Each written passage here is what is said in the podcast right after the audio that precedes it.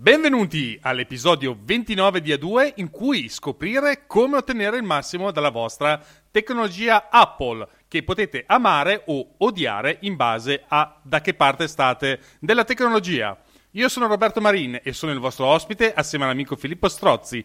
Di cosa parliamo in questo episodio, caro il mio Filippo? Oggi Roberto, sei pronto? Parliamo di email. È la prima puntata di una serie probabilmente, ma credo, e dico credo, perché la nostra organizzazione è abbastanza fumosa per il futuro, che registreremo in puntate successive a spezzoni, quindi non, non aspettatevi un, un seguito immediato a questa puntata, in cui inizieremo ad affrontare comunque l'argomento dell'email, quindi come funzionano, quali sono i programmi, i servizi utili e così via, ma, ma prima di fare ciò, nella puntata di oggi vedremo perché l'email sono un problema e alcuni modi di arginare, chiamiamolo così, il problema delle mail. Prima di darti l'assist per le solite cose, due comunicazioni di servizio. Allora, questa sarà una puntata per forza di cose meno, più teorica e meno tecnica, chiamiamola così, rispetto alle nostre solite dove non parleremo tantissimo di programmi, ma faremo eh, più qualcosa di, di, di, base, mettiamola così. Ma visto che tra l'altro la puntata su cucinare le idee, che è la 20 e troverete nelle note dell'episodio se non l'avete ascoltata, è piaciuta abbastanza e comunque anche i dati, eh, i nostri dati diciamo di ascolti, si vede che, che va bene, eh, diciamo che eh, L'idea è che partiamo con questo format che se piace ovviamente eventualmente ogni tanto in, in, intramezzeremo con, eh, con invece le, le interviste a, a, a, amici e, e, persone importanti eh, che usano tecnologia Apple o appunto puntate monotematiche eh, su varie applicazioni, su varie eh, software e così via. L'altra cosa eh, che volevo dire eh, è che questa è la puntata, dovrebbe venire pubblicata a fine febbraio ed è eh, la puntata di compimento del primo anno di A2 Podcast, quindi oggi siamo qui anche per celebrare e in parte per celebrare questo evento abbiamo deciso di fare la puntata sulle email perché credo nel lontano 2018 noi registrammo una puntata, anzi due o tre puntate secondo me sulle email appunto, vabbè che non vedranno mai la luce ovviamente, ma a, a, due podcast che all'epoca secondo me non si chiamavano neanche così, non avevamo ancora dato un nome, anzi c'era proprio un pezzo di intro dove dovevamo, eh, dove dovevamo inserire il nome. È stata la prima vera volta di A2 Podcast, poi credo nel 2019 ho comprato il dominio e eh, no, forse nel 2020, non mi ricordo più, insomma gli anni, gli anni volano. 2020. Sicuramente questo è il secondo anno che abbiamo il dominio, mettiamola così, anche se è, la, è, il primo anno completo di produzione. Quindi, insomma, volevamo, volevo e volevamo festeggiare, ecco, insomma, visto, visto il momento e appunto facciamo questa puntata, chiamiamola così, celebrativa, anche se poi alla fine i contenuti sono molto diversi da quella primissima puntata che abbiamo registrato assieme tanto tempo fa. Eh sì, sono passati un sacco di anni, ridendo e scherzando, c'è una pandemia fa dove tutto era rose e fiori all'epoca. E ne è passata di acqua sotto i ponti, ragazzi miei, tra il mio podcast, tra le avventure che abbiamo affrontato sia io, ma anche lui con il suo podcast e le sue vicissitudini lavorative per tutti e due sono stati degli anni un po' torrenziali, chiamiamoli così, che quindi ci hanno un po' bloccato l'uscita di A2 Podcast che ha poi avuto il nome poco tempo prima delle, della prima pubblicazione, non è che era passato tanto tempo, abbiamo deciso praticamente un paio di mesi prima forse e sto largo. È stata una, una, bella, una bella esperienza, direi che quest'anno sono, possiamo definirci molto soddisfatti perché oltre al numero di ascolti che è stato oltre le aspettative direi, abbiamo avuto anche degli ottimi feedback e anche da parte di chi diciamo non è avvezzo all'ascolto dei podcast. E in questo proprio preciso persona mi sto riferendo a Nicola Lossito che immagino aver, dovreste averlo già conosciuto, penso, o lo conoscerete a breve, faccio un piccolo spoiler nel caso in cui questa puntata sia uscita dopo la, registrazione con Nicola. La registriamo prima e quindi la puntata di Nicola non è ancora uscita, ma diciamo se ci ascoltate in diretto sì. esatto, perché io questa programmazione fatta così che meno male che la sta facendo Filippo, ma io sono completamente svalvolato, non riesco a mettere dietro una dietro l'altra. Filippo ce l'ha bellissima in chiaro, non so come faccia perché lui è quello organizzato tra i due. Eh, le devo pubblicare io, è un motivo semplice. Esattamente, per quello. È organizzatissimo, è una macchina da guerra e penso davvero che la fortuna di questo podcast sia appunto questo avvicinamento tra una macchina di guerra iperorganizzata e un architetto che per forza di cose, col lavoro che fa, non può essere organizzato. Quindi essenzialmente è un giusto connubio tra i due punti di vista che stanno, secondo me, dando un'ottima idea di quello che può essere l'utilizzo della tecnologia Apple. Noi siamo dedicati a questo perché utilizziamo questo nel nostro lavoro e con consigli, ma soprattutto anche un sacco di risate e spunti, diciamo, di riflessione su cosa si può fare e cosa non si può fare. Come sempre eh, ci piacerebbe avere anche un vostro riscontro sia via mail sia con recensioni su Apple Podcast sia nei canali su Telegram che abbiamo sia io che Filippo. Ricordiamo che per ora eh, abbiamo deciso di mantenere due canali separati, cioè io il mio dedicato all'architettura e tecnologia che si chiama Snapper, il suo che direi che più omonimo di così non possa essere come Avvocati e Mac, che ovviamente fa richiamo sia al suo podcast compendium che al suo blog personale, che è sempre interessantissimo. E quindi direi che a questo punto, dopo aver detto questo, se volete, come dicevamo prima, farci una bella recensione su Apple Podcast, siete benvenuti, noi le leggeremo anche in diretta, oltre a darvi un nostro abbraccio virtuale. Se volete scriverci, vi ricordo come sempre il nostro indirizzo mail che recita così scrivi.a chiocciola a 2 podcast.it. Vi ricordo che in ogni caso troverete tutto quanto all'interno del, delle note dell'episodio, tutti i link, tutte le cose, soprattutto mi ricorda Filippo che bisogna passare alla mappa mentale. Perché? Perché questa volta abbiamo usato un, un, nuovo escamotage. Invece di essere super incanalati all'interno delle note dell'episodio che utilizziamo su Nextcloud, questa volta abbiamo usato un approccio un po' naif. Evidentemente si vede che Filippo, a forza di stare con lo zoppo, incomincia a zoppicare, ma è anche giusto, così magari io un giorno di questi smetterò anche di zoppicare stando con lui. Allora, dunque, passiamo subito alla... È, è arzigogolato come, come, teoria, però è interessante. È interessante ma arzigogolato, sai come noi, eh, noi architetti ricamiamo su queste cose.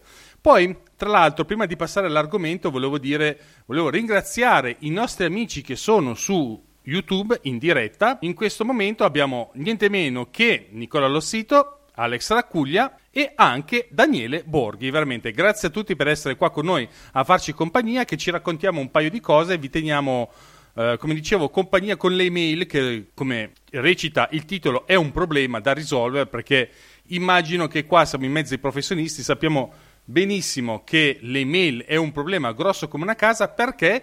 Perché tendenzialmente ho notato anch'io recentemente, visto che ho avuto a che fare con, diciamo, con nuove organizzazioni, chiamiamole così, che vivono praticamente di comunicazioni tramite mail, ho visto che la mia casella di posta elettronica è letteralmente esplosa perché questi, piuttosto di fare una chiamata, ti mandano quattro righe scritte con le mail.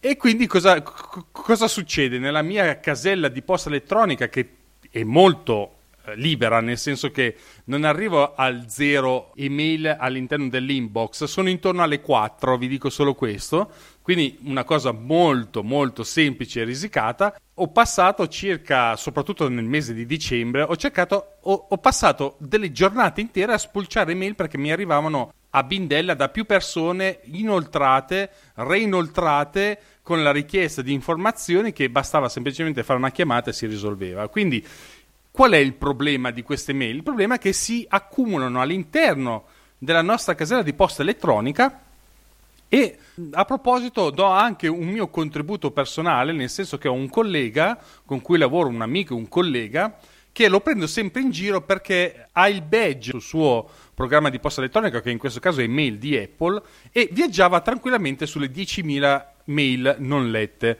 perché ovviamente rimangono lì Esatto, io vedo sto numero e dico, gli chiedo sempre, ma dagli una sforbiciata, fai qualcosa, cioè, una cosa, archivia tutto. È una cosa impressionante, le email se non le tieni da conto ti inondano, una cosa impressionante. Un'altra cosa che secondo me bisogna tenere conto, che non tutti tengono conto, che questa, diciamo, vezzo, chiamiamolo così, o, o perlomeno questo puntiglio di eh, mantenere sotto controllo le mail deriva anche dal fatto che il programma di posta elettronica con tante mail così potrebbe anche essere un po' in difficoltà, nel senso che potrebbe accumulare un sacco di spazio per nulla, primo, secondo avere dei problemi ad aprire tutte quelle mail, perché comunque considerate che sono comunque un sacco di dati, perché se voi immaginate che su 10.000 mail ce ne sono 5.000 con un allegato di un mega l'uno, fate un conto e vedete subito quanti giga vi tiene fermi sul, sull'hard disk così per magia, senza, senza, poter ringraziare nessuno tranne voi stessi perché non avete organizzato queste mail.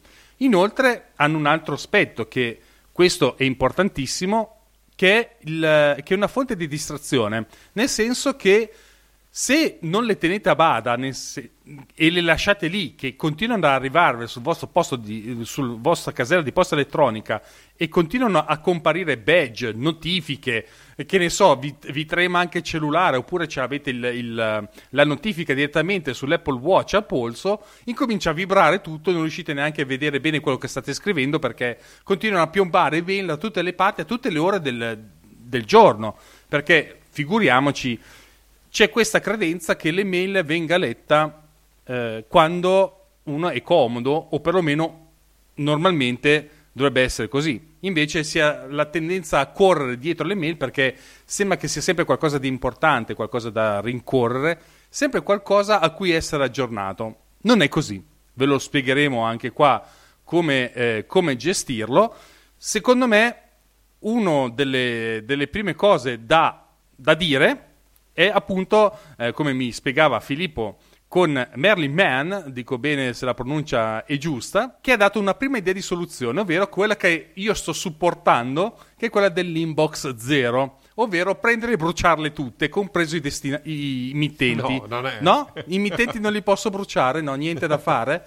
Vabbè, mh, mm, secondo me potrebbe essere un'idea prendere e buttarle nel cestino assieme ai mittenti per riuscire a liberare la casella di posta elettronica. Anche perché ricordati, ogni tanto, se, quando tu ricevi le email, eh, sono gli altri che dovrebbero essere bruciati, ma probabilmente anche tu le scrivi le mail e quindi probabilmente qualcuno no, spera di bruciare te. no, può darsi, è vero, perché poi alla fine è sempre così, è una ruota che gira. Bisogna vedere quando è che è il proprio turno, essenzialmente. Comunque, è vero, c'è anche questo aspetto. Io tendo a scrivere pochissime mail proprio se sono costretto, lo ammetto. Piuttosto preferisco fare una telefonata veloce di 5 minuti piuttosto che incasinare le mail, non solo mie ma anche altrui. Chiaro che se devo mandare degli allegati o qualcosa, un altro consiglio che mi viene in mente adesso è non allegate una ceppa mandate dei simpatici WeTransfer o trovate o Dropbox o mandate dei link.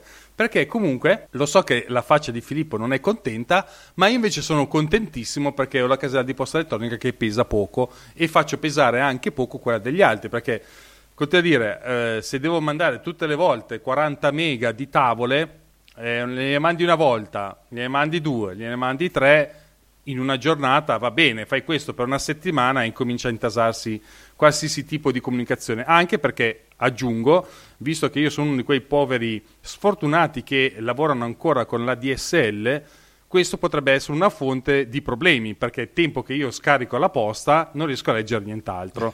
Quindi eh, è una doppia è una doppia, diciamo, è un win-win. Eh, Roberto, ti, tra- ti, ti, fermo un attimo perché tu stai andando molto avanti velocemente. Invece, eh, io eh, che ho strutturato certa, un certo tipo di scaletta, direi di rallentare un attimo. Ragioniamo prima sull'inbox zero, cos'è e, e così sì, via. Sì, sì. Poi, Stavo tornando su quello. Se ci stiamo perché tutto il discorso, diciamo, anche delle, dei trucchi, chiamiamoli così, o comunque delle best practice eh, per gestire al meglio... Cioè incendiare i eh, mittenti. Esatto, esatto, quello. Parli di quello? quello. Ok. Eh, l'attività di piromane. Sì. Se ci sta, la, la, facciamo in fondo puntata, se no, dedichiamo direttamente una puntata più organica. Adesso eh, vediamo. Perché effettivamente di soluzioni ce ne sono tante. Adesso apro e chiudo una parentesi velo- velocemente, però la tua idea, per esempio. Attenzione. No, no, la tua idea di WeTransfer, diciamo, a prescindere da tutta la problematica sì. del fatto che quei dati dove vanno, cioè dove sono salvati, non si sa, e quindi una serie di problemi di quel genere lì.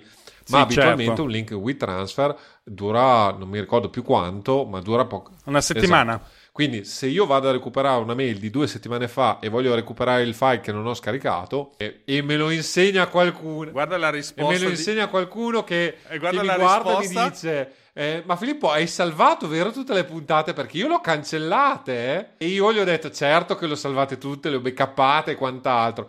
Però nel caso non ci sia Filippo che fa queste cose qua, forse eh, può essere più comodo avere altre soluzioni. Ma qui chiudo la parentesi giusto solo per segnalare che insomma... Una bella strigliata. la strigliata di fine anno, come si dice. Di segnalare che quindi, insomma, adesso sì, ma ci, appunto ci sono strategie migliori, mettiamola così, di quelle che hai buttato lì. Mandate via roba crittata. Mandate via roba crittata. Comunque, allora, che cos'è l'inbox zero innanzitutto? Chiamiamola così. Diciamo che Merlin Man mh, mm, è, è, diventato famoso in America e tant'è vero che nei link delle note dell'episodio vedrete eh, il link a un video eh, che è presente su YouTube di Merlin che ha fatto questo speech, chiamiamolo così, direttamente in Google, che ovviamente eh, assieme con Gmail, diciamo, è forse il soggetto eh, più famoso per la gestione delle email attualmente, anche perché credo che un 70-80% delle persone abbiano ormai solo la Gmail. Tra l'altro non ho capito bene se ho letto bene, ma eh, Google sta, sta ri- riorganizzando sì, la cosa e, e, credo che probabilmente ci saranno brutte sorprese per tanti. Però questo è un argomento che... Sì che non trattiamo e che incide. Vabbè, possiamo anche dirlo, no, nel senso possiamo anche accennarlo perché non mettere un po' di paura a tutti. Pare che eh, abbiamo visto un comunicato che la G Suite diventerà a pagamento per gli utenti precedenti al 2012, se mi ricordo bene, una cosa del genere. Però non è l'email, secondo me. Prendete con le molle. È, è, la suite di Google, quindi do, uh, Google Doc. G Suite. Sì, beh, però non, non sì, mail. Sì, sì. Stavo parlando di G Suite. No, di fatti, però, appunto, era per tranquillizzare Gmail per ora non lo è. G Suite lo diventerà, però, ragazzi miei, ricordatevi che Google è amica, tra virgolette, non so se si vede, quindi cercate di riorganizzarvi per tempo se il vostro business si appoggia su Gmail. Quindi comunque Merlin Man ha fatto questo, questa famosa, tra virgolette, chiacchierata, addirittura il video che ve- se andate a vedere il video, il video è orrendo, tra virgolette, proprio perché è stato registrato probabilmente con una, una telecamera, eh, ed è a bassa risoluzione e così via. Comunque a noi poco ci interessa se non volete andare a vedere il video, noi bene o male vi spieghiamo in 448 quali erano le regole e i ragionamenti di Merlin, eh, che di fatto è diventato famoso su internet, chiamiamolo così, per il suo sito 43 eh, Folder, che è 43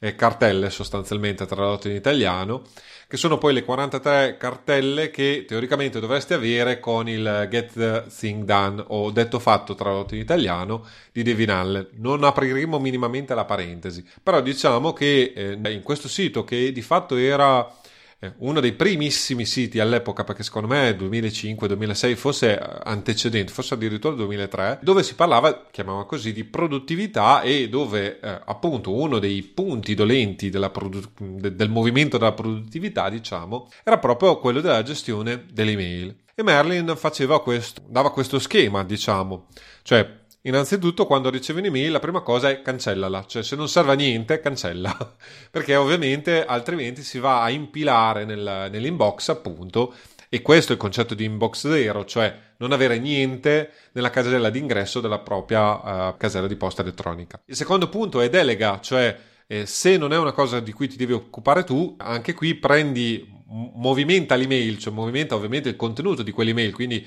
se io chiedo a Roberto fai questa cosa e Roberto dice no, non la devo fare io, ma la deve fare il nostro assistente inesistente e la manda al nostro assistente inesistente. il terzo step è rispondi se la risposta richiede meno di 5 minuti, cioè una volta che non hai, non hai delegato, l'email comunque ha un, un, suo pregio, diciamo, e sei tu eh, il soggetto che deve rispondere a quell'email, sostanzialmente è tuo compito, se il rispondere all'email ti porta via meno di 5 minuti, rispondi perché così ti togli via l'email e hai già risolto il problema e non hai appunto questa, questa massa poi che, eh, che pian pianino eh, si accresce di email a cui dare risposta. Alla fine, ovviamente, se invece la risposta è superiore, cioè ti richiede più di 5 minuti per rispondere, l'idea invece è quella di salvarla per un momento futuro in, un, in un'applicazione di to do o comunque in un, chiamiamolo così, gestionale dove appunto ricordarsi che c'è da fare questa roba qua, un sistema comunque che ti garantisca eh, che domani tu ti ricorderai o dopodomani o quando avrai deciso di rispondere a queste mail, di rispondere a queste mail e anche lì non lasciarla nell'inbox. E infine, ovviamente, l'ultimo consiglio è fai, cioè nel senso eh, lavora perché abitualmente, salvo che voi non siate eh, per esempio un, un help desk dove vostra attività è rispondere alle mail e ovviamente in questo caso ci sono delle cose un po' diverse, però tendenzialmente il vostro lavoro non è rispondere alle mail ma è fare l'architetto, quindi ca- creare i progetti, fare l'avvocato, dare dei pareri casomai o uh, creare, uh, studiare causa o eh, appunto dare pareri, insomma, quindi è ovvio che il lavoro è un altro, tra virgolette, anche se per esempio nel mio caso ogni tanto io do pareri via email, però anche lì se io do un parere via email, questo vuol dire che io casomai ci metto mezz'ora, un'ora a scrivere un'email, devo predisporre qualcosa di relativamente complicato, quindi questa è la teoria, eh, diciamo, basica, se vogliamo così, dell'inbox zero. Adesso faccio una piccola pausa per spiegarvi alcune cose. Diciamo, tutto questo è una cosa che io seguivo, tra virgolette, più o meno, nel, nel bene e nel male, diciamo, da eh, svariati anni. E poi ho letto nel ormai credo, eh, beh, sicuramente l'anno scorso, credo a marzo del 2021, però non sono sicuro, è uscito il, il libro sostanzialmente di Cal Newport, che è uno dei, dei, miei personali miti, tra virgolette, titolato Un mondo senza email, ed è eh, sostanzialmente un libro dove eh, Cal, che è un professore di informatica, adesso è un po', un po', di più di un professore di informatica, diciamo, e insegna scienze computazionali e come creare algoritmi, cioè non è proprio eh, l'ultimo, eh, l'ultimo de- degli ultimi, mettiamola così, esatto. Però eh, tra le varie cose, a, a, parte essere un professore di, di informatica e matematica, nella sostanza ehm, ha scritto il libro Deep Work, che è molto interessante, ma nell'ultimo periodo appunto ha preso questa deriva, tra virgolette, di sia minimalismo digitale che il suo secondo libro e che il, il, l'ultimo libro che è Un mondo senza email dove affronta eh, e di fatto noi, da dove noi eh, piglieremo ragionamenti e riflessioni appunto su come è nato il fenomeno dell'email perché è diventato qualcosa di incontrollato chiamiamolo così e eh, appunto, una volta affrontati le basi e sostanzialmente capendo qual è il fenomeno, cercheremo anche di dare delle potenziali soluzioni al, al problema della gestione delle email. Quindi, come, come nasce un'email, eh, Roberto? Tu lo, sa- lo, sapevi perché adesso stai leggendo la scaletta e quindi dovresti avere un minimo di idee. Dunque, L'email, eh, per come l'ho vista io, è, è nata più o meno come quel, la funzione di una lettera che è, veniva spedita e veniva mandato a un destinatario, essenzialmente.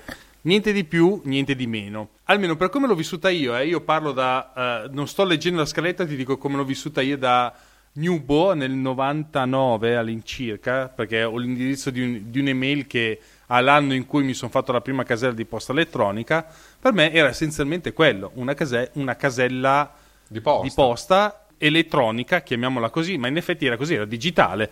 Quindi le comunicazioni all'epoca non erano così incessanti, quindi in effetti arrivava un'email ogni tanto non era una cosa che incominciava a bombardarti con le newsletter, con le pubblicità, con tutto quello che... Quindi io l'ho vista e l'ho vissuta proprio come una casella di postatorio dove mi venivano recapitate delle comunicazioni in modo, chiamiamola così, asincrono. Almeno io l'ho vista così. Però vedevo qua dalla scaletta che in realtà mi aggiungi sostituzione di memo a telefonate. E questo potrebbe essere interessante, spiegamelo un po'. Il discorso è ovviamente, eh, perché allora io e te quando sono nate le mail diciamo era ragazzini, ok? Eh sì. Ma le mail non nascono in Italia ovviamente, ma eh, nascono in America. E originariamente nascono in America a sostituire l'infrastruttura per far funzionare l'email. È un'infrastruttura relativamente complessa e richiede una base informatica notevole. Indovinate dove è stato creato il primo server email, perché adesso non, non, non, ne accenneremo in questa puntata specifica, ma ovviamente per far dialogare... California. No, eh, l'IBM. E l'IBM Ah, okay. ha sviluppato per primo, tra virgolette, un sistema interno di email, perché poi, eh, anche qui apro e chiudo una parentesi, ovviamente la comunicazione eh, all'interno eh, dei dipartimenti eh, veniva attraverso memo e telefonate una volta, cioè quando non c'era eh, eh, l'email, tra virgolette. Quindi cosa succedeva? Eh, credo, adesso eh, non ricordo precisamente nel libro, ma Cal sostanzialmente dice una volta c'era la posta pneumatica, cioè le grandi aziende strutturavano un ah, sistema fisico di spostamento dei messaggi da un dipartimento all'altro, casomai appunto aziende che erano grandi capannoni eh, in parti eh, lontane chilometri uno dall'altro, quindi il tizio A che doveva parlare al tizio B del reparto vendite piuttosto che del, dell'ingegneria dell'azienda, ovviamente come faceva, o c'era il fattorino che girava con, a consegnare diciamo, la posta, i memo e così via, oppure c'era questo sistema di posta pneumatica che era costosissimo ovviamente perché tu dovevi strutturare tutto il sistema e ovviamente avevi un nuovo palazzo. Non solo dovevi costruire un nuovo palazzo ma dovevi eh, far funzionare il sistema di posta pneumatica all'interno di questo palazzo. Quindi rendiamoci conto. Certo. l'email all'epoca quindi la gestione attraverso i computer che stavano diventando eh, che venivano implementati sempre di più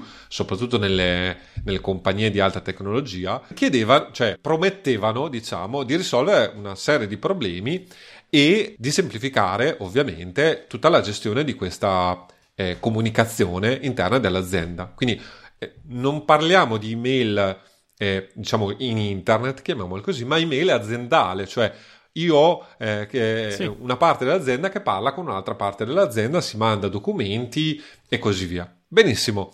Eh, Cal eh, appunto ha fatto le ricerche perché è bravo, devo dire la verità. è uno che si informa. E ha scoperto questa cosa, cioè praticamente quando IBM ha messo su tutto il sistema di rete interna per, per, per, per e i server ovviamente per gestire le mail, dopo tre giorni il sistema è andato in crash. E sai perché è andato in crash? Cioè, quindi si è rotto, ok?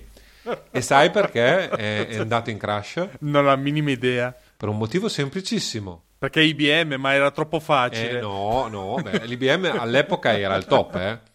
No, è perché loro avevano ragionato di trasporre il sistema di, eh, eh, chiamiamolo messaggistica, cioè di spostare appunto, sì. che avevano già, quindi adesso io sparo una cifra, tipo c'erano mille report al giorno che giravano, ok? Quindi sì. giustamente loro cosa hanno pensato?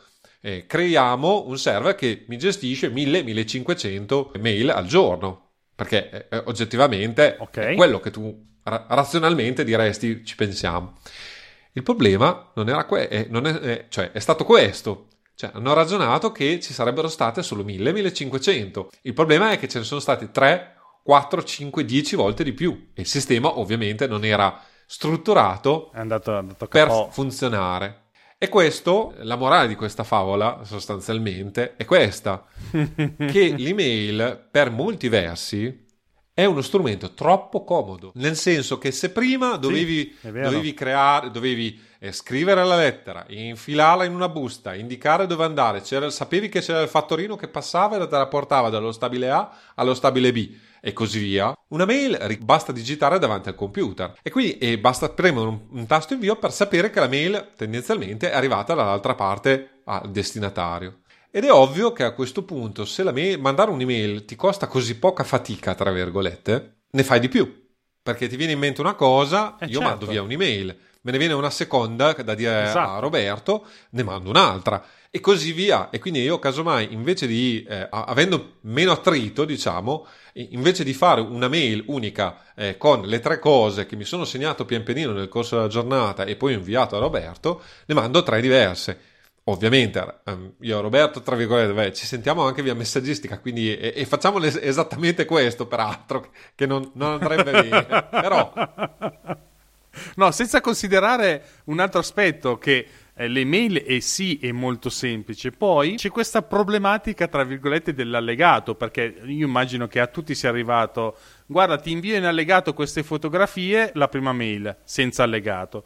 Poi arriva la seconda mail, detto, ecco, scusa, mi sono dimenticato le fotografie, te le metto in questa mail e arriva la mail con gli allegati, poi arriva la terza mail dove dice, scusami, ti ho mandato l'allegato sbagliato, te lo reinvio. E quindi per un'operazione ne arrivano no, fermo, tre. a prescindere da questo, tu ti ritroverai nella situazione dove dire dov'è l'allegato che mi serve. Esatto. Ma adesso io archivio le mail fisicamente, cioè sul, nelle pratiche, proprio per quel motivo lì. Perché bene o male faccio faccio un, una pulizia, diciamo, cioè faccio un, una scrematura del tutto, ma app- appunto oggi non parliamo di questo. Quindi il problema dell'email sostanzialmente è questo, mancanza di attrito, facilità dell'invio e anche la, un altro fatto fondamentale è io mi sono tolto il problema, cioè io ti dovevo chiedere una cosa, avevo bisogno certo. di una certo. cosa, io te la chiedo via email. L'altra cosa tremenda è che seppur l'email sostituisce una conversazione asincrona, cioè la mail, la posta vera, ci mette 3-4 giorni ad arrivare. Soprattutto adesso, vabbè, certo. teoricamente adesso c'è anche la prioritaria che arriva in giornata e tutto il resto, però una volta una lettera ci metteva dai 3 ai 4 giorni lavorativi perché se finiva nel mezzo del weekend eh sì. ci metteva ben di più. Quindi era veramente una comunicazione asincrona perché io facevo eh, la lettera e tu la ricevevi giorni dopo, ok? Addirittura, cioè, se la lettera da qua all'America alla faccia di quattro giorni lavorativi. Hai voglia. esatto. Esatto. Hai voglia, assolutamente sì. Era veramente asincrono nel vero senso della parola. Era una cosa incredibile. Nel senso, io eh, immagino che se qualcuno è molto giovane e ascolta questo podcast, pensa che noi eh, abbiamo vissuto probabilmente eh, all'epoca del Far West. Ma la realtà dei fatti era proprio questa, nel senso una lettera ci mette un po' ad arrivare perché devi metterla dentro alla buca, poi questa deve essere presa dal servizio postale, il servizio postale deve smistarla e poi devi prendere, portarla, che ne so, a Ferrara e poi a Ferrara ci vuole il servizio postale che lo smista di nuovo un'altra volta e poi ci vogliono i postini. Esempio d'avvocato, che però dà, dà bene l'idea perché noi comunque ancora lavoriamo tanto con la posta io mando via una diffida, ah. quindi una, una, raccomandata con ricevuta di ritorno o addirittura notifico un atto eh, giudiziario, che quindi di fatto, eh, vabbè adesso eh, c'è la possibilità di farlo anche via, via PEC, quindi via mail attualmente, però ragioniamo sul vecchio analogico che comunque esiste ancora. Eh. Ovviamente la mia attività è non solo preparare l'atto o preparare la diffida, inserirlo nella busta, preparare la busta, andare in posta, spedire la, la raccomandata, a quel punto lì attendere che uno, la raccomandata arrivi a buon fine e quindi vedere che la raccomandata è arrivata o l'atto giudiziario è arrivato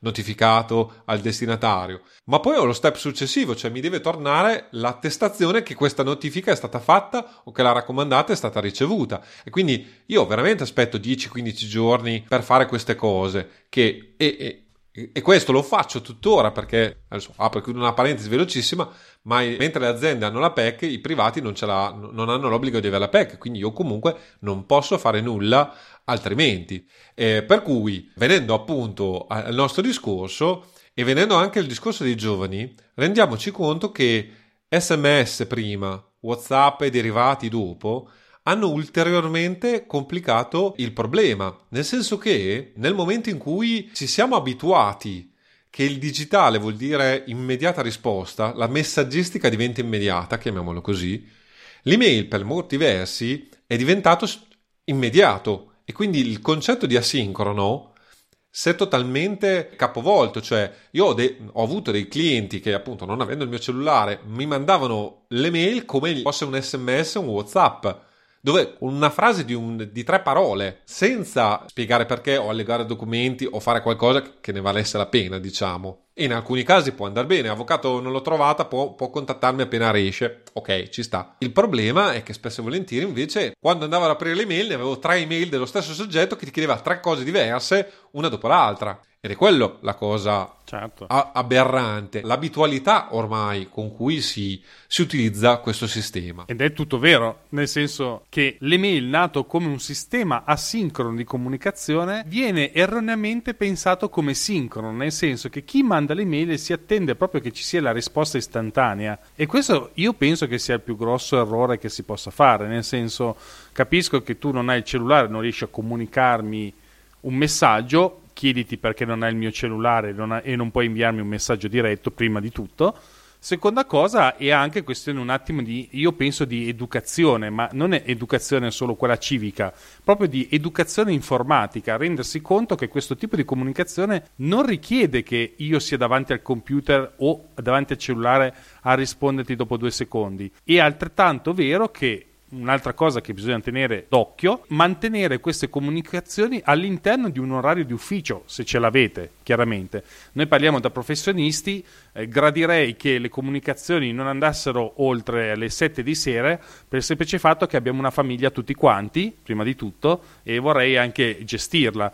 Quindi non penso di dire una sciocchezza dicendo che le comunicazioni, almeno per quanto mi riguardano, che arrivano via mail e se non muore nessuno che mi mandi dopo le 7 di sera, per me sono lette il giorno dopo.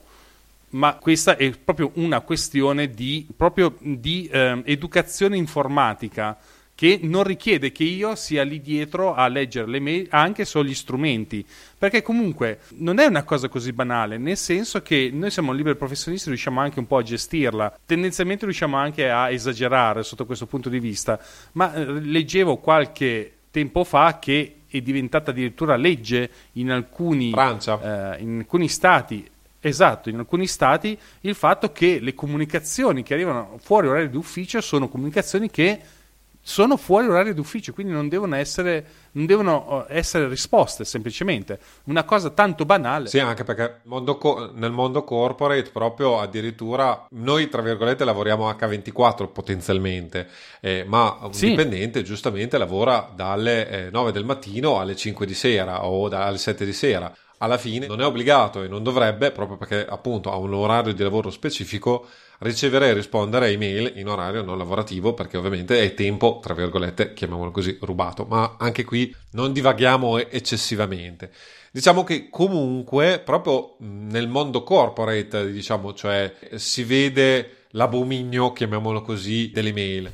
Proprio perché utilizzando questo strumento che nasce per facilitare la comunicazione, ma che non è mai stato pensato approfonditamente, non so se mi spiego, cioè una delle cose che appunto Cal sottolinea è come uno strumento che è nato eh, in un ambito ristretto, diciamo, per risolvere un problema che in parte risolveva, cioè ti costava meno gestire un server di posta elettronica interno nell'azienda che fare un, un, sistema a posta pneumatica, casomai, o avere il personale per gestire tutto questo smistamento di posta, di memo, di comunicazioni, di trasferimento documenti da, da uno stabile all'altro o da un ufficio all'altro della tua stessa azienda. Quindi una roba interna, chiamiamola così, perché la mail nasce così. Viene poi utilizzata come buona parte della tecnologia poi moderna, viene abbracciata senza troppi problemi, senza troppi approfondimenti anche di come utilizzare correttamente la tecnologia e del perché nasce la tecnologia.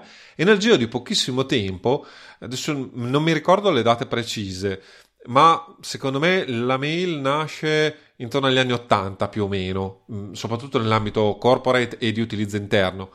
Eh, poi abbiamo internet e da internet eh, abbiamo il grosso sviluppo, ma è già negli anni 2000, sostanzialmente all'inizio degli anni 2000, iniziamo a avere quelle che sono l'affaticamento da email, chiamiamola così, anche perché ora, Adesso anche qui in Italia noi veniamo molto più indietro perché appunto eh, io e Roberto che non siamo più giovanissimi, mettiamola così, eh, iniziavamo con le mail appunto con gli amici, per divertirci, per, non so, avevi una volta secondo me c'erano i gruppi dove, le newsletter, dove, i gruppi dove tu scrivevi tutto via, eh, via, via mail. Tu mandavi un'email al gruppo e, e, sì. e, a tutti gli altri del gruppo ricevevano la tua mail e, uno del gruppo rispondeva alla mail del gruppo, me lo, me lo ricordo ancora, ed era, sì, erano gli anni 2000, ecco era in quella zona lì. Sono rimasto stupito perché mentre parlavi sono andato a cercare ovviamente informazioni Pare che sia del 71 l'email. Ah, cavoli, vedi? Noi come italiani... Da ARPANET, Eh, sì, chiaramente. ovviamente. Noi, noi come italiani siamo lontanissimi, eh, perché a livello Poi, informatico... dopo vent'anni. eh, quello che per gli americani, tra virgolette, la normalità,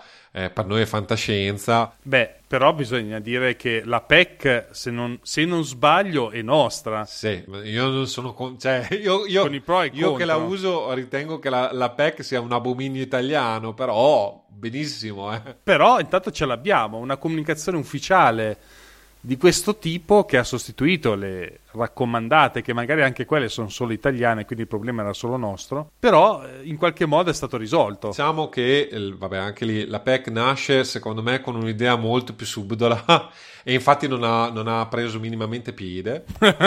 Beh, allora, l'idea di fondo era che tutti avessero una PEC, così lo Stato poteva notificarti tutte le cartelle esattoriali che voleva senza dover andare a cercare. Perché questa nasce la PEC, eh. Poi non è funzionata, te la diamo anche a gratis, così. perché era così che funzionava all'epoca. Eh, cittadino, se vuoi avere la PEC te la diamo gratis. Eh, non è funzionata, hanno reso obbligatorio ai professionisti e alle imprese averla, quindi comunque obblighi di legge, quindi anche qui ti dimostra come una tecnologia che è stata scelta dagli utenti e non calata dall'alto, ok? E poi l'hanno, l'hanno messa ovunque Certo. perché ce l'avevano. Che, come, appunto, è la scelta dello strumento perché è, è- pensata e approfondita. Sì. Ecco, diciamo, ci sono fatti dei ragionamenti sullo strumento. Comunque, stiamo sempre divagando, quindi mi fermo. Diciamo che appunto, que- senza questa scelta dello strumento, ma l'utilizzo, diciamo, incondizionato è un po' perché era bello, era furbo, era veloce, era comodo perché poi ovviamente la dirigenza amministrativa di un'azienda è io posso rompere le scatole a Tizio in una velocità lampo, perché poi anche lì per telefonare a Tizio che è nel, nello sottoscantinato del palazzo A, tu devi trovare anche Tizio al telefono, quindi doveva essere in ufficio, perché poi a volte ovviamente Tizio era in giro a fare delle altre cose, non so se mi spiego. E quindi l'email era un modo di centrare il bersaglio, tra virgolette, in maniera efficace dal, dal punto di vista dall'alto. E quindi viene adottata in maniera abominevole, tra virgolette. Non si ragiona sul perché questa tec- sui vantaggi e gli svantaggi di questa tecnologia, non si ragiona neanche su come funziona veramente questa tecnologia. E si crea quella che Cal Newport chiama, o brevetta, tra virgolette, lui ha queste idee, cioè ha queste cose, deep work, nel caso specifico è Hyperactive Hive, cioè eh, alveare iperattivo, dove nella sostanza, come in un alveare eh, dove appunto le api operaie lavorano a- al, al comando della regina, eh, così la mail diventa uno strumento per comandare gli operai, tra virgolette, poi anche qui ovviamente l'email è un, eh, uno strumento tipicamente dei colletti bianchi, credo che siano come termine giusto, cioè Giusto. eh, di chi lavora nel- nella parte amministrativa dell'azienda, perché ovviamente l'operaio mandagli la mail e eh, stai ad aspettare, come si Eh. suol dire. Esatto, esatto. Anche se adesso stanno licenziando via, eh, via WhatsApp, eh, quindi siamo arrivati a, a grandi livelli. Ecco. A grandi livelli. Comunque, anche qui senza, Sì, sì. senza, senza divagare troppo. L'email diventa un- uno strumento di dialogo continuo e incessante e quindi ovviamente io mando un'email, a sua volta un'email eh, ne segue, tra l'altro col fatto che appunto c'è la possibilità non solo di mandare un'email, io mando un'email a Roberto, ma io mando un'email a Roberto e per conoscenza la mando anche ad Alex. Alex non gliene frega niente di tutto questo, ma casomai Alex è il mio capo e, e quindi voglio far vedere eh, al mio capo che io ho chiesto una cosa e quindi adesso Roberto Bravo. deve rispondere alla cosa che gli ho chiesto e io ho quel che dovevo fare l'ho fatto. Questa grande calderone inizia a, crea- a crescere, a crescere, a crescere, un divagare infinito di mail. Un volano di mail. Considerate che se ricevete 100 mail al Sì, giorno, sì, perché una chiama l'altra. e se ricevi diventa... 100 mail al giorno, fai fatica in una giornata lavorativa a leggere le 100 mail. eh? Rispondere a 100 mail Certo. diventa un, un vero lavoro. Perché anche ammettendo che ci si metta cinque mi- meno di 5 minuti a, a ogni mail, sono ovviamente, adesso la mia matematica, sono 500 minuti. che se andiamo a fare due conti veloce sono quasi certo. 10 ore di lavoro perché eh, sarebbero 600 minuti, eh, 10 ore di lavoro, quindi 500 eh, sono 8 ore di lavoro. Quindi di fatto se tu ricevi, se una persona riceve 10 mail che non richiedono ovviamente di spendere più di 5 minuti a email, eh, attenzione, e tu considera che la mail la ricevi, la devi leggere e poi devi rispondere. Un minuto per leggerla, e tre per rispondere. E vi rendete conto? E rispondere velocemente senza e, e, e, e devi avere la risposta pronta oltre e non dovete allegare mail e allegare cose perché solo dovete anche cercare quello. Ah sì sì ovviamente. E quindi ovviamente abbiamo caselle di posta che esplodono email non lette e a un certo punto quando ti si accumulano così tanti mail appunto eh, anche mia moglie per esempio eh, cosa ha tipo il badge da 9.000 email, 10.000 email, non me lo ricordo più. Ogni... Eh, vedi. Eh, te l'avevo fatto vedere all'epoca ed è, è peggiorato ovviamente nel sì, tempo sì, sì, perché... Ma è meglio non metterlo il badge a questo punto. Esatto, e infatti io lo tolgo abitualmente. Perché poi ovviamente qui stiamo parlando solo di mail di lavoro. Ma a questo punto la mail non è diventata solo di lavoro, eh. è diventata l'amico che ti scrive, è diventato eh no. la newsletter a cui sei iscritto o ti hanno iscritto, pubblicità eh, io ricevo una quantità di, di, mail non richieste. non richieste, per esempio per le indagini per il credito, Tanti, almeno una settimana, ma a volte Aspetta, anche perché... 4-5 settimane. Eh, corsi. Poi a me capita di avere un omonimo Gmail che sono, non sono delle simpatiche persone che tu metta il punto o non lo metta, sei la stessa persona per Gmail e conseguentemente io ricevo anche le sue mail a, a, a gronda proprio. Quindi io ovviamente ho già segnalato tutto, ho già fatto e detto tutto quanto, ma questa cosa qua continua. Quindi oltre al problema che ha esposto Filippo c'è anche il problema della sfortuna se avete un omonimo andate a finire in un casino di questo tipo, che avete una serie di mail inutili perché alla fine diventa difficile trovare le mail utili, quella che dovete rispondere assolutamente che viene persa all'interno di questo mare magnum eh, di eh, scrittura inutile, continua ad aggiungere, e quindi diventa anche difficile, soprattutto come dicevamo quando si parla di CC, ma soprattutto quell'infamissimo che è il eh, BCC, che sarebbe il Blend Carbon Copy, che è quella esatto. la copia nascosta, quella che tu non vedi mittenti e, e vedi scorrendo. A proposito di mittenti, ra- ricordo per chi non fosse avvezzo che tendenzialmente sarebbe anche buona norma non mettere proprio tutti gli indirizzi di chi che sia che vi passa sotto alle mani come CC, perché io obiettivamente dovrei anche non saperlo l'indirizzo mail di un'altra persona. Quindi occhio a quello che fate. A me è capitato che il commercialista abbia mandato una comunicazione generale alla clientela, ovviamente in, eh, in, in, CC, soltanto che io così so tutti i clienti del mio commercio, cioè so chi gestisce eh certo. il mio commercialista. Le vedi tutti. E ovviamente a loro, a, a, a loro, volta gli altri vedono che io sono il cliente del mio commercialista, che da un certo punto di vista non cambia la vita. È una fuga di dati, eh, alla fine.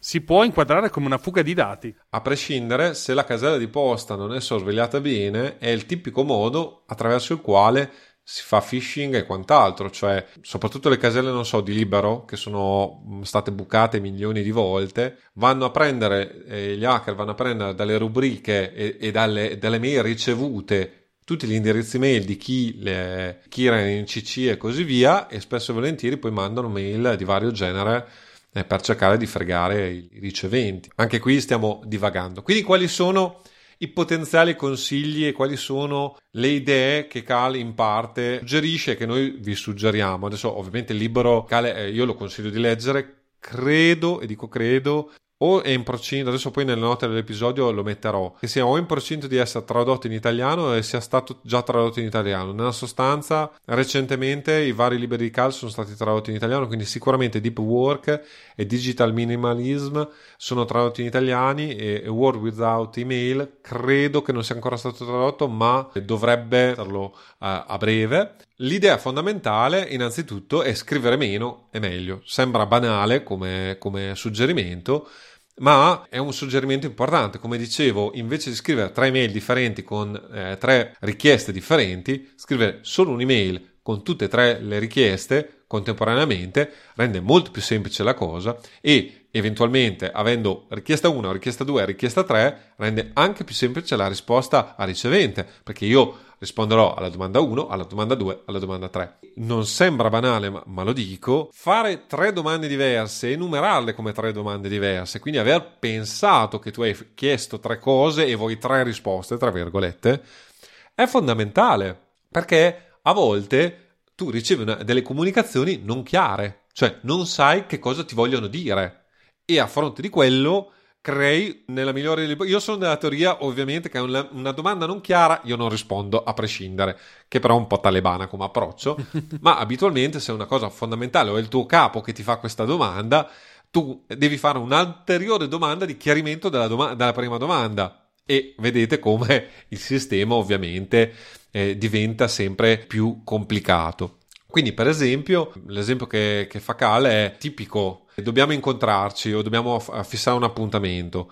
Un'email per fissare l'appuntamento ovviamente è, è, la cosa peggiore sulla faccia della terra, però se proprio dobbiamo eh, farlo, eh, l'idea di fondo è indicare da subito una data che sarebbe la data preferita di, in, in, cui incontrarsi, eventualmente altre due o tre date alternative, sempre nella stessa email, e dire al destinatario che se non risponde, per, eh, per me va bene la data che, abbiamo, che, che gli ho indicato.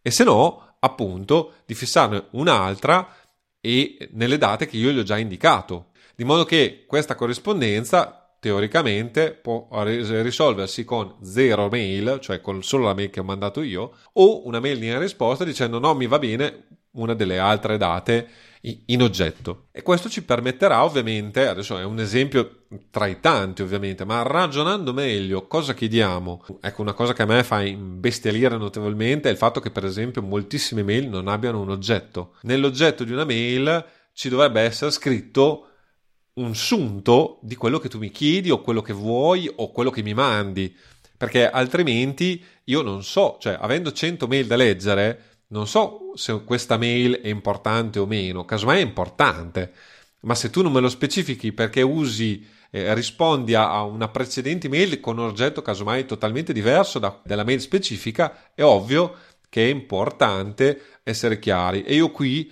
abitualmente faccio una roba, non so quanto serva, devo dire la verità, ma io sono molto attento invece a mettere sempre, anche quando rispondo alle mail di altri, metto un oggetto specifico proprio per far capire che io ho specificato un oggetto specifico e forse far rendere conto a qualcuno ma ah, non so se a te Roberto capita, io ho ricevuto tantissime mail, nessun oggetto nel messaggio. Sì, mi capita spessissimo addirittura con la richiesta di preventivi. È una cosa assurda. Se tu mi chiedi un preventivo, a me interessa anche darti un preventivo velocemente, perché se faccio quello di mestiere, voglio dire, io spero che tu venga a pagarmi e quindi a lavorare, eh, a lavorare con me. Ma se tu non mi dici che vuoi il preventivo, è ovvio che io faccio casomai e non ho avuto modo di leggere la mail o la mail è andata a finire perché eh, anche qui casomai ti ritrovi da, con 30-40 mail da, da, leggere. A questo punto, se non sei veloce certo. è, o, o, o, si infila in una serie di mail che casomai non hai tempo di leggere in quel momento lì, c'è il rischio che tu non legga un'email, anche che è importante, tra virgolette, perché ti sfugga nel, nel caos delle mail. È importante avere un messaggio specifico e fare in modo anche che, certo. che tutto non, non, si venga gestito in questa maniera. Certo, deve essere chiara, deve essere scritta come dicevi. Eh, l'altro discorso, controintuitivo da, da un certo punto di vista, è quello di creare attrito. E questo probabilmente è quello che fa paura ai più e a volte io sono stato tanto così da mettere un messaggio un autorisponditore automatico dell'email dove dico quando leggo l'email e entro quando possono aspettarsi una persona di,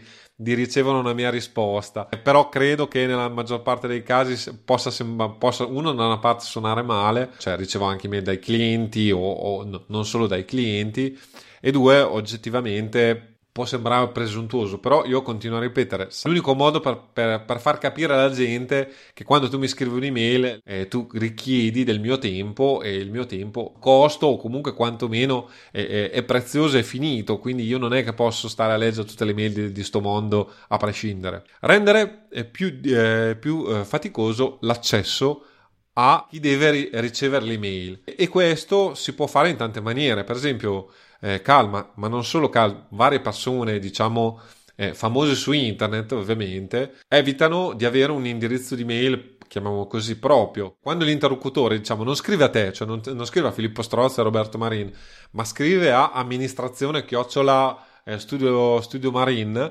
diciamo, sa che non parlerà, quella mail non arriverà direttamente a Roberto. E già quello è un dissuasore potentissimo. Perché un filtro. È un filtro e quindi è importante. Eh, recentemente parlavo con un collega che ha ricevuto doglianze eh, perché non so, deve avere info chiocciola dello studio legale, che peraltro ce l'ho anch'io, ok? Però io sono da solo, lui è con due o tre persone e lui diceva Beh, io ho fatto presto, ho creato un alias. L'alias sostanzialmente è un, un nome, una casella email che di fatto non esiste, ma viene inserita in un'altra casella eh, email. Perché la verità è che lui ha la segretaria che gli legge le mail e le filtra. E, e, e quindi c'era la gente che si lamentava perché certo riteneva di, fa- di, scrivere a lui direttamente, solo a lui che nessun altro lo leggesse, ma ovviamente in una realtà un minimo strutturata, cioè dove non c'è solo un avvocato, solo un professionista o solo una persona, le mail vengono lette da più persone e se sono confidenziali te devi utilizzare certo. dei, dei sistemi diversi di cui oggi qui non parleremo. Però ci rendiamo conto proprio come la gente ragiona in maniera anche strana, cioè proprio perché l'email teoricamente è, lo scopo è quello cioè, è quello, è, è, abitualmente è a livello commerciale. Poi esiste anche la mail per scriversi tra amici, tra virgolette. Ma devo poi anche dire la verità: nel mondo attuale è difficilissimo ormai che un amico scri- ti scriva una mail per sentire come stai o per fare altre cose. Sì, no, adesso si passa più sulla messaggistica, esatto, esatto. sull'instant messaging, che comunque, cosa dire questo periodo è molto... Che è, è un derivato, eh, è un derivato, eh, poi comunque... Però stavo ragionando, non c'è più solo questo, ci sono anche altri sistemi all'interno di un'azienda che potrebbe essere, ad esempio, Slack, potrebbe essere una, una, soluzione che potrebbe essere molto utile all'interno di un'azienda perché tu eviti tutte le mail, però all'interno di questo ambiente condiviso, chiamiamolo così, dove si riesce a parlare uno con l'altro, ci possono essere delle discussioni strutturate con più persone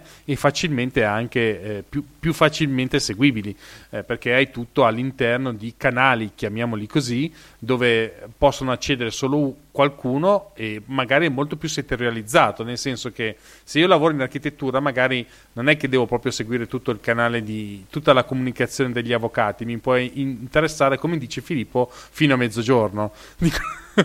per prendere uno dei suoi detti che mi piace un sacco. E quindi ci sono anche altri sistemi, diciamo, nuovi in questo periodo che possono essere utilizzati andatevi a fare per chi per, le, per, diciamo, per quelle molto strutturate secondo me possono essere interessanti possono avere dei risvolti positivi e negativi bisogna provarli.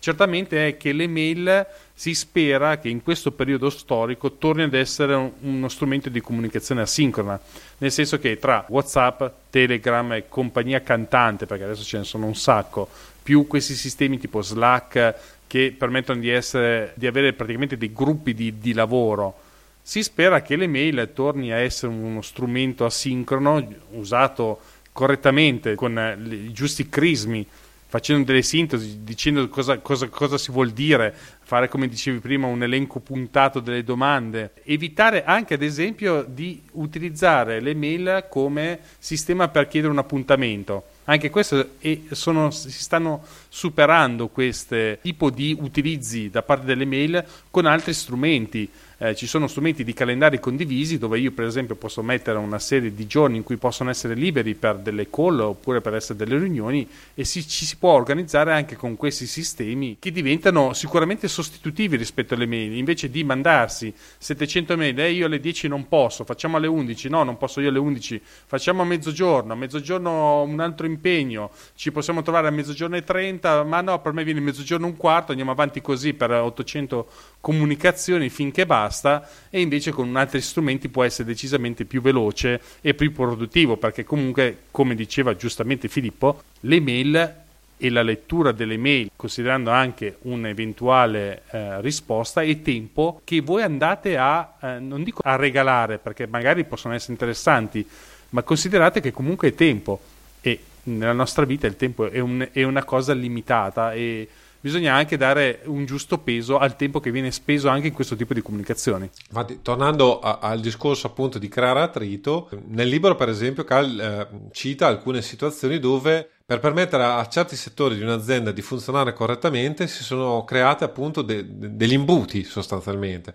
Cioè se tu vuoi richiedere una cosa a, all'officina devi compilare un modulo in triplice copia. Siccome compilare il modulo in triplice copia è faticoso, lo fai solo se ne hai veramente bisogno, non so se mi spiego, e se no lasci che l'officina faccia quel suo mestiere, cioè produrre pezzi. Adesso è, è l'esempio banale.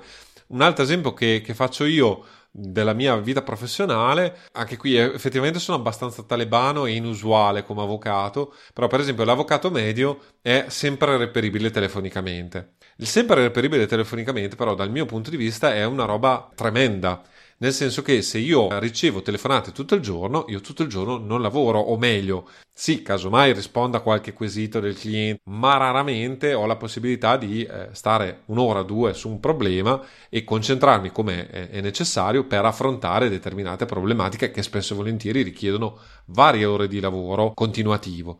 E quindi, per esempio, io sono talebano, ormai ce l'ho dal 2009 un centralino che filtra le chiamate e mm, nell'ultimo periodo ho ridotto a 2-3 ore al giorno la, la, ricezione telefonica. Devo dire, eh, rimandando l'email per gli appuntamenti, ma anche qui sto ragionando di trovare un sistema per, per evitarmi il problema, mettiamola così. Eh, però tendenzialmente preferisco richiamare un cliente che mi dice ho bisogno di parlare anche in giornata però lo chiamo al momento in cui io riesco e nel momento in cui poi riesco a dedicare del mio tempo a lui e, e non il contrario, cioè non mi viene rubato il tempo a un altro cliente mentre sto facendo una cosa e rispondo al telefono. Questo secondo me è un buon sistema anche se continuo a ripetere con l'email diventa relativamente complicato. L'altra cosa per cercare di migliorare questo effetto, chiamiamolo così, cioè eh, questa necessità di avere una risposta immediata, hai un, un, problema che tra virgolette sul momento poi spesso e volentieri i problemi sono importanti, ma se te ne rendi conto, cioè dal punto di vista legale, tranne l'atto che ti scade il giorno dopo, quello è urgente a prescindere, cioè se Tizio viene arrestato è ovvio che è urgente l'intervento di un, di un legale, però nell'80-90% nessuno muore lì per lì perché eh, non hai beccato l'avvocato, non so se mi spiego. Anzi, il 90% delle volte quello che, pot- eh, che, per te oggi è urgente lo puoi fare tranquillamente domani o in un orario diverso da quello in cui hai deciso che era il momento giusto per rompere scatola al professionista, ok? Quindi un altro modo per evitare questo è creare un, un loop di affidabilità cioè non essere disponibili al 100% sempre, ma dire ogni settimana io ti darò una telefonata, ti manderò un'email per dirti come siamo messi o appena c'è una novità, la prima cosa che faccio è comunicartelo o comunicartelo nelle 24 ore.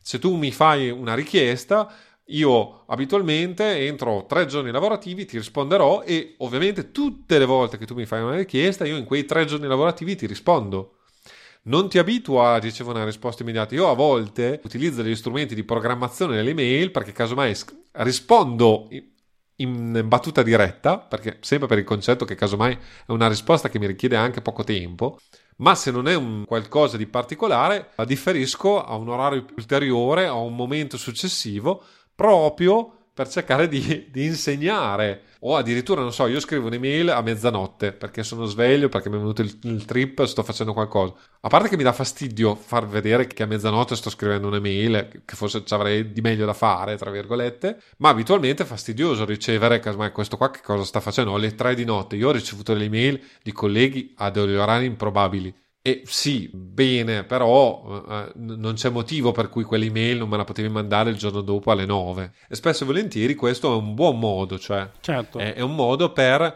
essere affidabili nei confronti del cliente o di chi comunque eh, deve dialogare con te perché per lavoro o per qualsiasi motivo, ma dare appunto quell'effetto asincrono, chiamiamolo così, eh, che è necessario. Il concetto di fondo è che se hai bisogno urgente o mi telefoni o hai il modo di, di contattarmi velocemente, ma non mi mandi un'email, in qualunque modo e, e così via. Adesso anche con gli sms e quant'altro Io ormai eh, ho il non disturbare che parte dalle 7 di sera e si riattiva dopo le 8 del mattino e quindi anche se tu riesci in qualche maniera ad avere il mio cellulare, comunque difficilmente io ti rispondo. Lo dico sempre al, agli amici o, co, o le persone con cui collaboro utilizzando Telegram, io sono su Telegram, ma ho tutto silenziato, cioè Telegram non può fare niente, Roberto lo sa. non mi puoi chiamare su Telegram. Ma giustamente, aggiungo io. E io non ricevo le notifiche, per cui a quel punto lì, io lo dico sempre agli amici, non scrivetemi su Telegram perché quello non è il canale che io utilizzo per dialogare per delle urgenze, tra virgolette. Se hai bisogno di me, piuttosto chiamami sul cellulare, che è molto meglio. Al massimo non ti rispondo o ti rispondo che n- non riesco a parlare, ma ti richiamo. E secondo me dovremmo tornare a, a una gestione abbastanza semplice. Chiudiamo a questo punto con le ultimissime cose, perché comunque eh, ridendo e scherzando sì. abbiamo fatto la, la nostra ora e passa. Diciamo che ci sono degli strumenti, secondo me. Aggiungo o se no gli strumenti ne possiamo parlarne anche un'altra volta, nel senso possiamo dare, dire nella prossima, prossima, puntata parleremo dei, degli strumenti di e chiudiamo qua. Ma allora, eh, davo solo un fare? accenno, poi dopo, anche perché la prossima puntata mi piacerebbe parlare invece, pro, eh, anche se non, non, è detto che sarà esattamente la prossima eh, cronologicamente, ma diciamo, ma una, mm-hmm. una, il secondo episodio sulle mail, chiamiamolo così, mi piacerebbe invece parlare di email in, in senso tecnico, sì. quindi come funziona l'email, i protocolli IMAP e così via. Oggi chiuderei velocemente, poi ah, okay. eventualmente se ci saranno domande che potete sempre farci, abbiamo una mail apposta per questo che è un'email che reggiamo tutte e due, e però non è, non è indirizzata a noi spe- specificamente perché scrivi.a eh, chiocciola eh, a due, post, a due podcast.it. Parlerei proprio velocemente. Una delle cose che secondo me può essere molto utile sono le Kanban. Eh, le Kanban cosa sono? Sono vabbè, uno strumento inventato dalla Toyota, chiamiamola così, che originariamente erano proprio delle lavagne dove appunto delle cartelle si spostano avanti e indietro da questa lavagna per arrivare al flusso di lavoro della lavagna, eh, del, del, prodotto stesso, chiamiamolo così. Perché utilizzarlo al posto delle mail o per anche gestire le mail? Eh, io ricevo 10 mail, ok, ho dei collaboratori ovviamente perché ho un grosso studio legale non tutte queste 10 mail le voglio rispondere io, ma le delego, ma voglio sapere a che punto è la pratica o la situazione. È ovvio che eh, spostare nella Kanban e, e di vari esempi di Kanban sono Trello e tutti i suoi derivati. Noi, per esempio, per eh, a due podcast su Todoist, che è il sistema dove diciamo programmiamo le, lo sviluppo del podcast, chiamiamo così il programma editoriale del podcast, per fare i, quelli, che, quelli che se la tirano. Su Todoist noi abbiamo proprio una Kanban, cioè eh, pian pianino abbiamo le idee, le, eh, le persone con cui vorremmo chiacchierare, poi progressivamente si passa alla, alla fase di pre-produzione, registrazione, attualmente appunto la Kanban di questo episodio che è il 29 è in registrazione e poi eh, per me stesso diciamo c'è la parte di post-produzione dove ovviamente c'è tutta la parte di editing e così via. Questo è un esempio banale, però Roberto eh, quando e se guarda Todoist, perché io ti conosco Roberto, ma nel caso ha un quadro specifico e soprattutto io, io che devo tenere il timone della, della baracca, ho un quadro specifico di a che punto siamo, cosa c'è ancora da fare, cosa abbiamo in programma di fare. E in questa maniera, ovviamente, se fossimo anche in di più, eh, in un futuro avremo un editor, no, non è vero, probabilmente non ce l'avremo mai, ma nel, nel caso avessimo un editor, ovviamente eh, io mi, io o Roberto potremmo sapere quando l'editor ha finito di fare eh, l'editing della puntata, se ha già caricato la puntata eh, sulla, sulla, piattaforma dove vengono pubblicate tutte le puntate e così via.